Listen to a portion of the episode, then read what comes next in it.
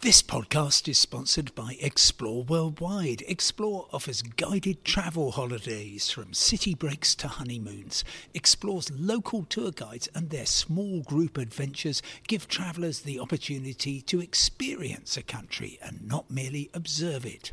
Whether it's a food and drink tour in the hilltop towns of Tuscany or a walking tour in the rice fields of Vietnam, Explore puts their trust in the quality of their local tour leaders so you get a better insight into your holiday destination. Head to exploreworldwide.com. Hello, and thanks for joining me for the latest on travel and destinations from the Green List and the travel desk of The Independent. It's Wednesday, the 30th of June, and as you may be able to detect from the noises off, I'm on a train, actually a delayed one, somewhere in southwest Scotland. Anyway, today, not all roads lead to Rome for England fans. Malta gets tougher on British visitors but Portugal eases its restrictions. Of course, this podcast is completely free, as is my weekly travel email. You can sign up at independent.co.uk. Well, I imagine you might have been among the 20 million plus people who were watching the England Germany game at Wembley last night. Of course, won 2 0 by England, which puts them through to the quarter-finals of Euro 2020 to be held in Rome on Saturday. What an exciting time to be there! Except if you're an England fan, or indeed anybody from the UK who's interested in going, you will not be able to attend. That seems very clear from the rules put in place by the Italian Foreign Ministry. They say that anybody heading for Italy from the UK has to self isolate for a minimum of five days. So that even if you were to get a tr- plane tonight on Monday to the Italian capital, you would still not be able to leave self isolation until Sunday too late for the game, and you really don't want to be stuck in an Italian hotel room watching the match, which is taking place at the Stadio Olimpico very close by. Now, there is some possibility that if you are an European Union resident but you are an England supporter, well, you may well be able to get there. Uh, the rules for travelling across Europe are relatively straightforward as long as you're not starting your trip or ending it in the United Kingdom, and you would be able to travel without too much problem to Italy. For a few forms to fill in, you may well need to show your digital COVID pass, which hopefully uh, you have if you're an EU resident. That shows that you've either been jabbed or you've recovered from COVID or you've been recently tested. In terms of match tickets, well, I'm unable to help. Jill Morris, the British ambassador in Rome, says she's unable to help, but UEFA may well be able to do so. And I do hope that as many people as possible will be able to get along to the match. In terms of people from the UK not being very popular, well, Malta has increased the problems for British visitors. So, a couple of things happened in the early hours of this morning. At 4 a.m., Malta became the only new addition to the green list. That's the quarantine free destinations from the UK. Now, there's a number of other islands, including the Balearics of Spain, Madeira, and a scattering of Caribbean islands, which have been given quarantine free status. However, they all are on the green watch list, meaning that self isolation rules could be brought in at a moment's notice. Malta, though, is the one shining star of the Mediterranean. But at the same time, as Malta became quarantine free, can you believe that the Maltese decided they were going to move the UK from their amber list to their red list?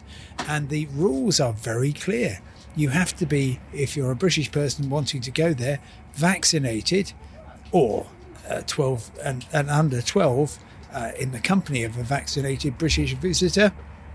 But the problem is, how do you prove it? Now, the straightforward way is for those people lucky enough to have a record on their NHS app on their smartphone, you might think that that was sufficient. But no, the Maltese government says you need an NHS COVID letter. And that means that you are going to have to ask the NHS, whether you're in England, Wales, or Scotland, for a letter. You just search online for NHS COVID letter and you should be able to find the details. Um, now, news is actually breaking from Paul Charles that Malta has said it will now accept the NHS digital app as proof of full vaccination on entry from tomorrow, but not today. Well, if it's today, you're probably a little bit too late.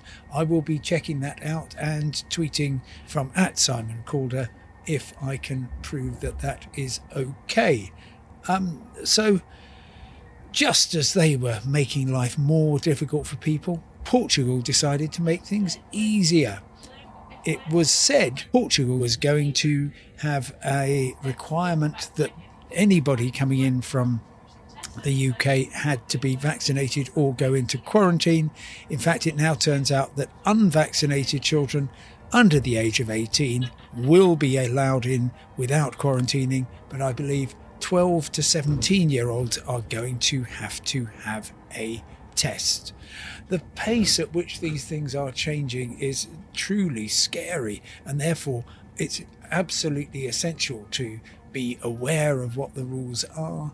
Um, good travel agent will keep abreast of them as best they possibly can.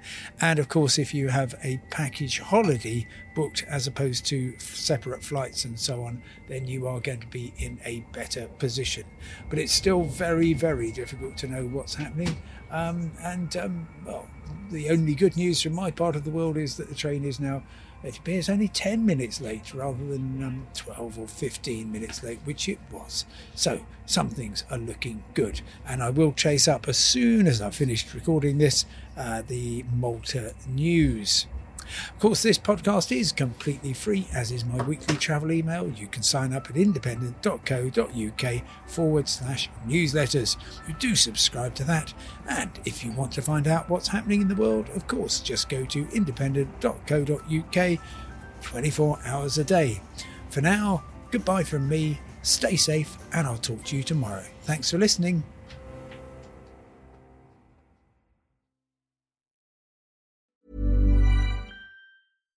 Deserves the best, and there's no better place to shop for Mother's Day than Whole Foods Market. They're your destination for unbeatable savings, from premium gifts to show-stopping flowers and irresistible desserts. Start by saving 33% with Prime on all body care and candles. Then get a 15-stem bunch of tulips for just $9.99 each with Prime. Round out Mom's menu with festive rosé, irresistible berry chantilly cake, and more special treats. Come celebrate Mother's Day at Whole Foods Market.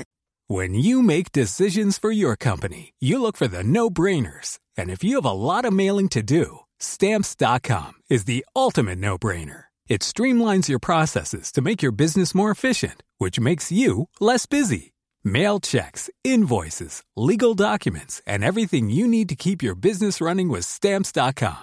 Seamlessly connect with every major marketplace and shopping cart. Schedule package pickups and see your cheapest and fastest shipping options from different carriers. With rates up to 89% off USPS and UPS rates. And with the Stamps.com mobile app, you can take care of mailing and shipping wherever you are. Make the same no-brainer decision as over 1 million other businesses with Stamps.com. Sign up with Code PROGRAM for a four-week trial, plus free postage and a free digital scale. No long-term commitments or contracts. That's stamps.com.